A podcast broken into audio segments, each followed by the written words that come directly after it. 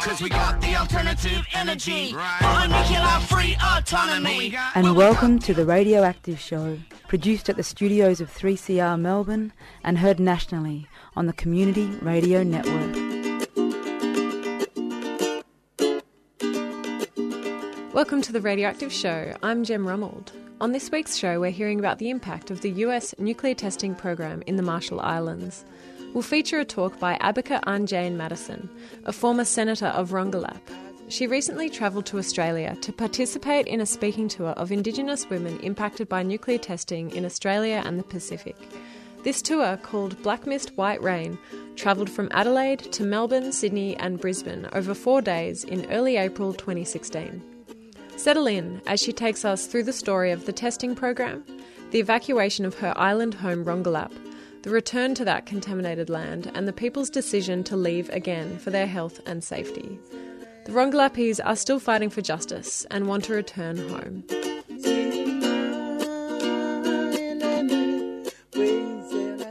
Good evening, everyone. In the Marshall Islands, we say Yakwe. Can you repeat that for me? Yakwe. It means good evening, good morning, good afternoon, and I love you.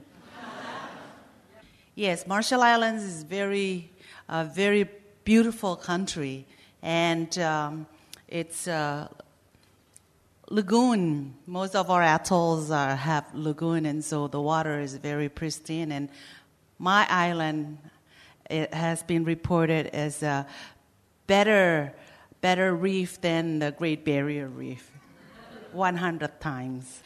My name is Abacca Anjain Maddison.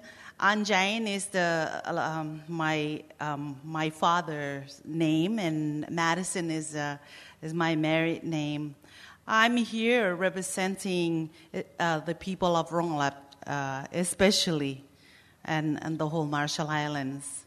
Um, Marshall Islands has been a, a, colony. It was a colony at, um, in its history. Is uh, was colonized by first the Sp- Spanish, and then um, the Germans, and Japan, and the United States. Um, through the UN Trust territory. And that's when the uh, US decided that, you know, they control us, they own us, and secretly conducted their nuclear wep- uh, testing program. And um, in, um, from 1946, immediately after the war, World War II, until 1958, um, there was a total of 67 atomic and hydrogen bomb detonated in the Marshall Islands without the Marshallese knowing what was happening. 67 for 12 years. Um, Bikini Atoll was a ground zero, and Enewetak Atoll was also a ground zero. And um, one particular bomb that uh, the U.S. has admit that they've done wrong is because we caught them. Is uh, the bomb that was uh, ex- uh, the bomb that exploded in on March 1st, 1954, and that was um, bomb called the, the code name is Bravo Shot. It is called Bravo because the U.S. successfully tested it. But on the other side of that story is the Rongelapese people and the Marshall Marshallese people were suffering from radiation impact. 300 miles away from Bikini Atoll, where uh, Bravo Shot was detonated, uh, the people of Rongelap resided. Um, and 100 miles in between Rongelap and Bikini. The Japanese fishing boat called the Daigo Fukuryu Maru was also um, affected um, by the radiation fallout. My uncle, and I would say I was the senator of Rongelap Atoll uh, for the people, um, but in in Marshall Islands, we all related to each other. So people that the constituents that I'm talking about, they're more than just constituents. They're my uncles and my aunties and my cousins and nephews and nieces. And so the story and the experience, the, the tragedy that happened also affect me, even though I'm not a survivor. I'm a survivor in so many other ways uh, that um, nuclear impact impacted my life. Um, and so my uncle was a magistrate, John Anjain, and uh, he, I asked him, what happened? Uh, is, were there any way that we could have stopped this test? And, and it, first of all, Rongelap is in the most remote part of the Marshall Islands. And that's how the test, uh, the, the, whoever is doing the t- nuclear test, they wanted to keep it secret, and they always pick the most pristine and beautiful uh, places to destroy.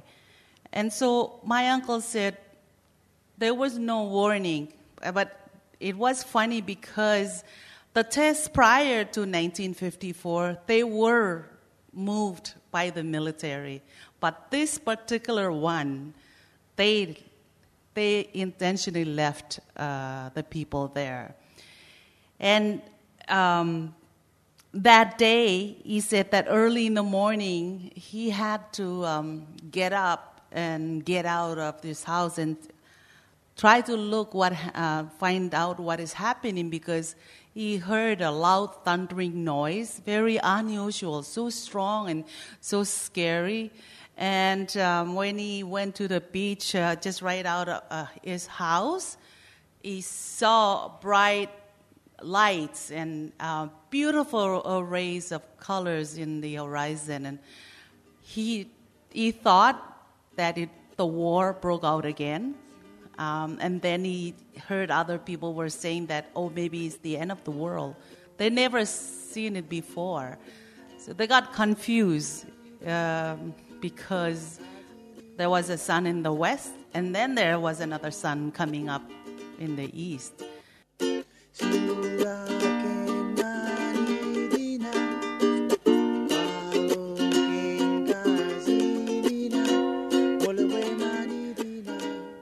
Not knowing still what was happening, the nuclear fallout uh, falling from the sky, and um, he was trying to understand what was it, um, but he, he couldn't. Um, he wanted to inform and warn others uh, to also observe and try not to um, do anything with the falling snow.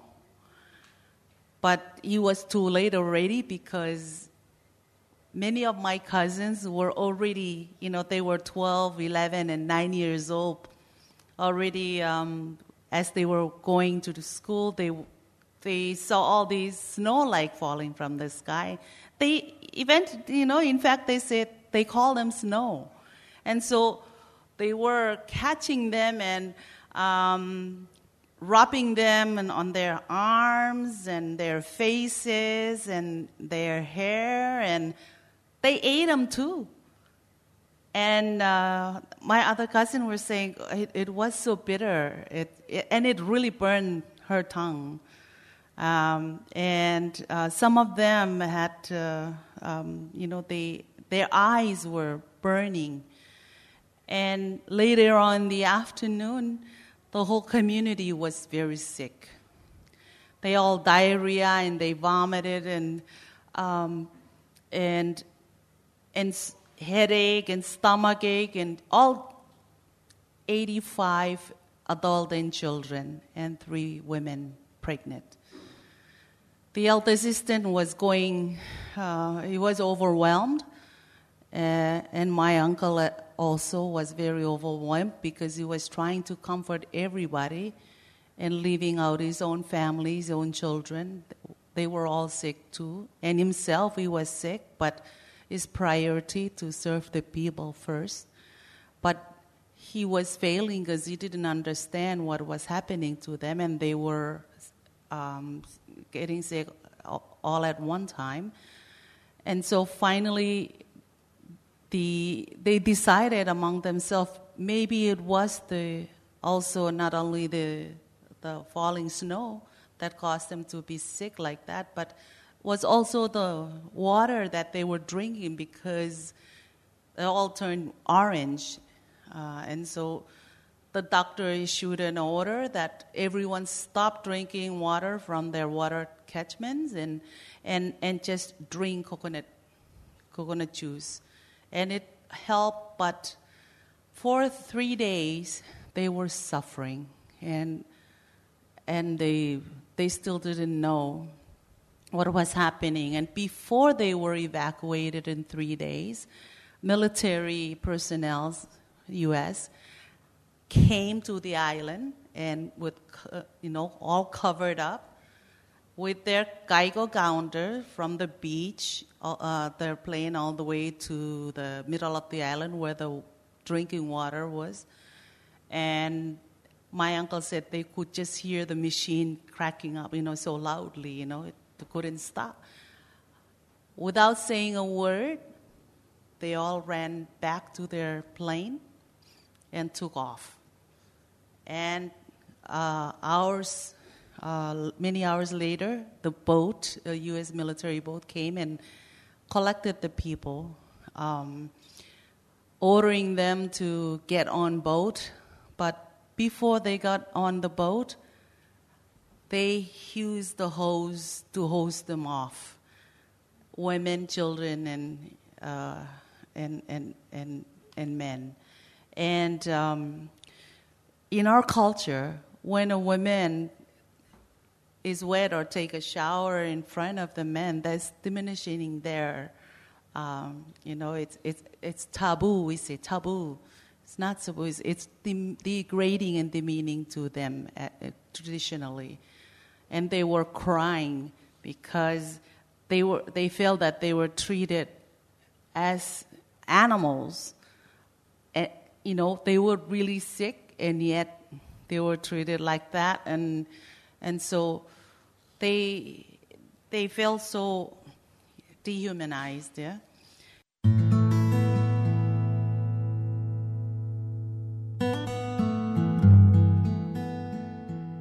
You're listening to The Radioactive Show, produced in the studios of 3CR on Wurundjeri country and broadcast all across this continent on the Community Radio Network. We're listening to Abacca Anjain Maddison speak about the US nuclear testing program in the Marshall Islands and the evacuation of her island home, Rongelap, due to radioactive contamination. We'll get back to Abacca's story, but in the meantime, this is a spoken word piece called History Project by Kathy Jetnil Kijiner. Enjoy.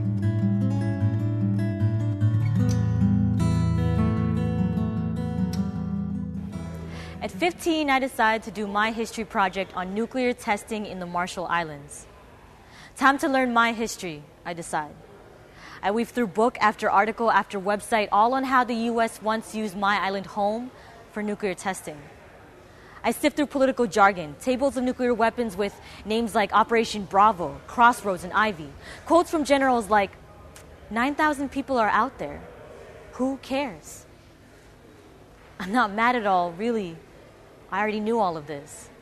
I glanced at a photograph of a boy, peeled skin, arms, legs suspended, a puppet, next to a lab coat lost in his clipboard. I read firsthand accounts of what we call jelly babies tiny beings with no bones, skin red tomatoes, the miscarriage is gone unspoken, the broken translations. I never told my husband. I thought it was my fault. I thought there must be something wrong inside me. I flipped through snapshots of American Marines and nurses, branded white with bloated grins, sucking beers and tossing beach balls along our shores. And my islander ancestors, cross legged before a general, listening to his fairy tale about how it's for the good of mankind to hand over our islands. Let them blast radioactive energy into our lazy limbed coconut trees.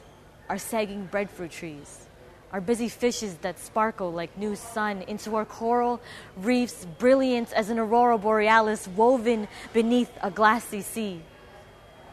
God will thank you, they told us. Yeah. As if God Himself ordained those powdered flakes to drift onto our skin, our hair, our eyes, to seep into our bones. We mistook radioactive fallout for snow. God will thank you, they told us. As if God's just been waiting for my people to vomit, vomit, vomit all of humanity's sins onto impeccable white shores, gleaming like the cross burned into our open, scarred palms.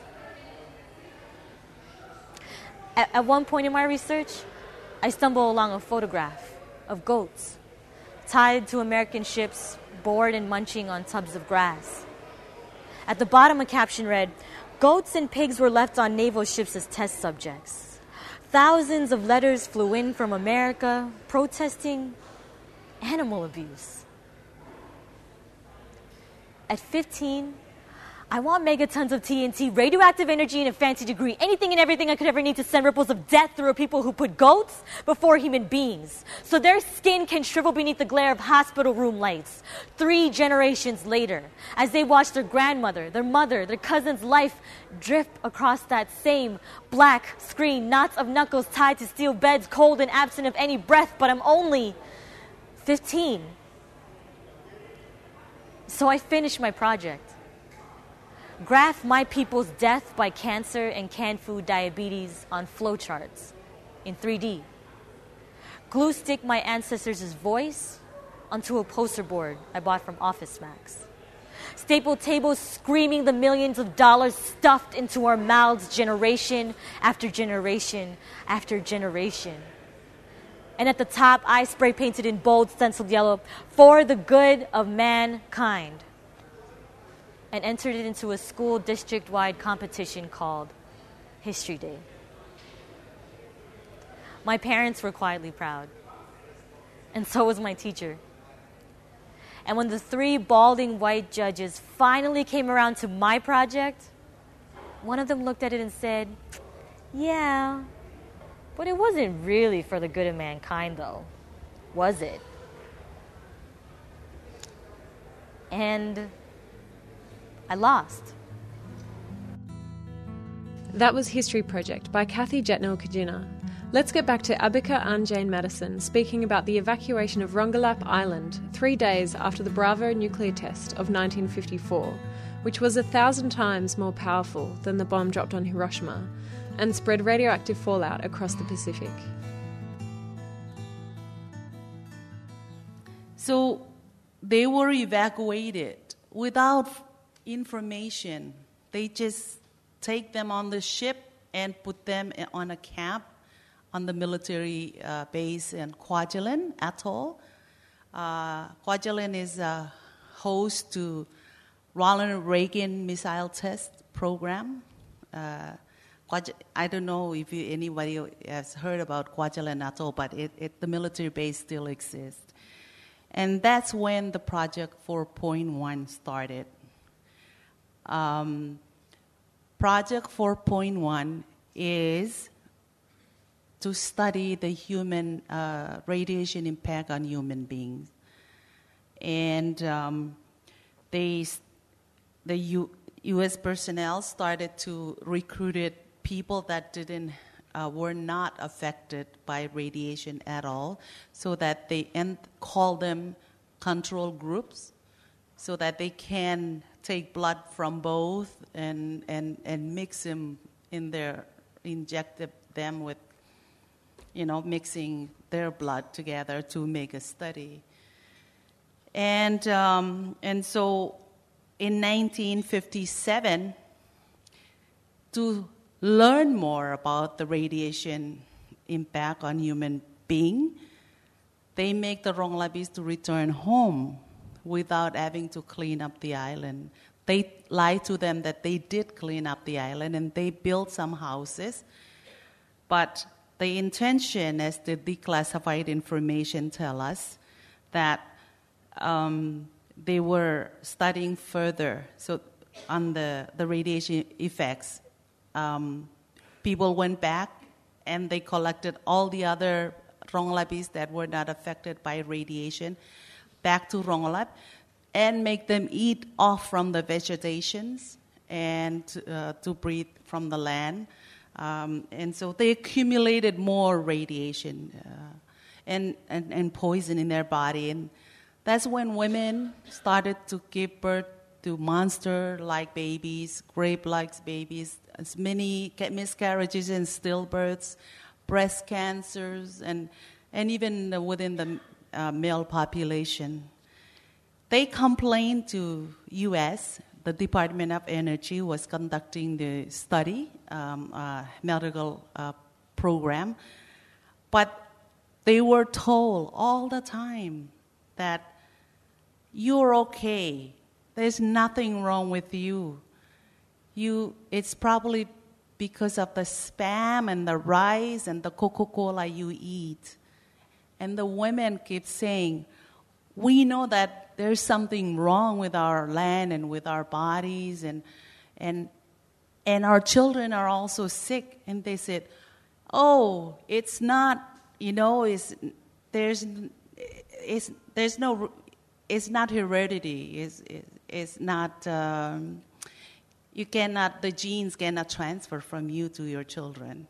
And, and the women were, until today, they still trying to fight for their children's health and for U.S. to provide compensation medical program uh, treatment to their children, but they have not succeeded yet. And so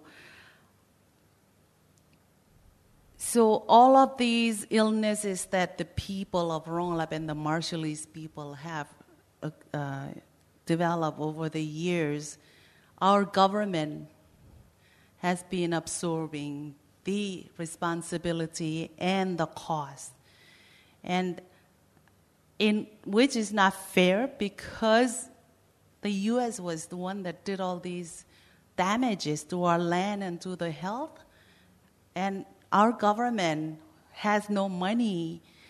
Uh, it's a very young country. We just got our independence in 1979, and we don't have any financial uh, means to take care of our people. And so we are losing also our people because they have to tr- travel either to US or other places in the world to seek medical medical care.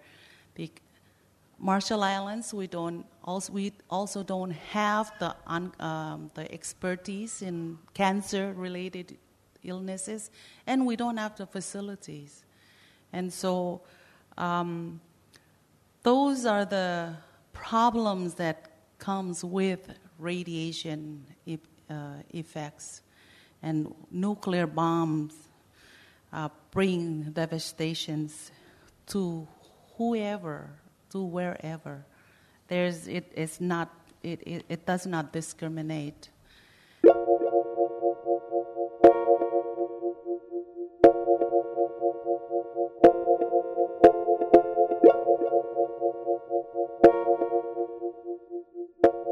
And so, Marshall Islands today is considered one of the highest cancer rate in the world especially within the population of the Rongelapese people. And um, the money that the U.S. has con- uh, give to the Marshall Islands uh, for nuclear claims tribunal has been exhausted, and um, so and there are more than thousands of uh, claims that's filed, but uh, they would not be compensated our islands, finally, in 1985, Rongelapese people evacuated. The community got together with my father leading, I was the first senator, and decided to move from the island. And the reason was for the sake of the children and grandchildren. The island is sacred to us. Marshallese women owns land they give birth to the landowners. is a matrilineal society, and government don't own land.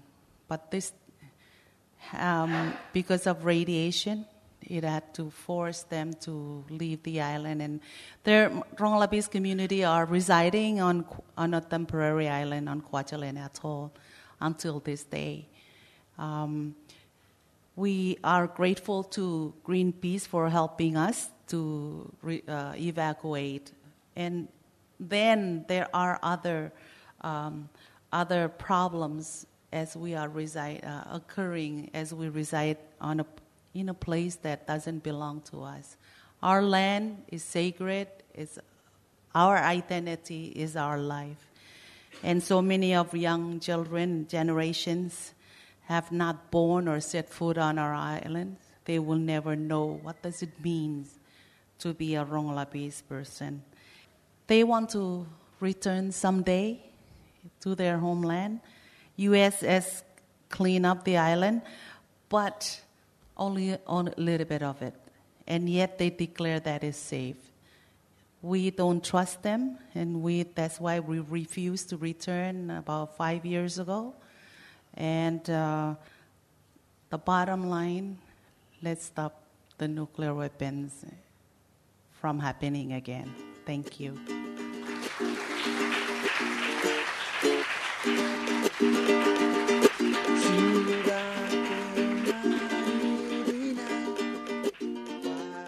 Thank you to Abacca Anjain Maddison and Kathy Jetnil Kijiner for their incredibly powerful words on this show.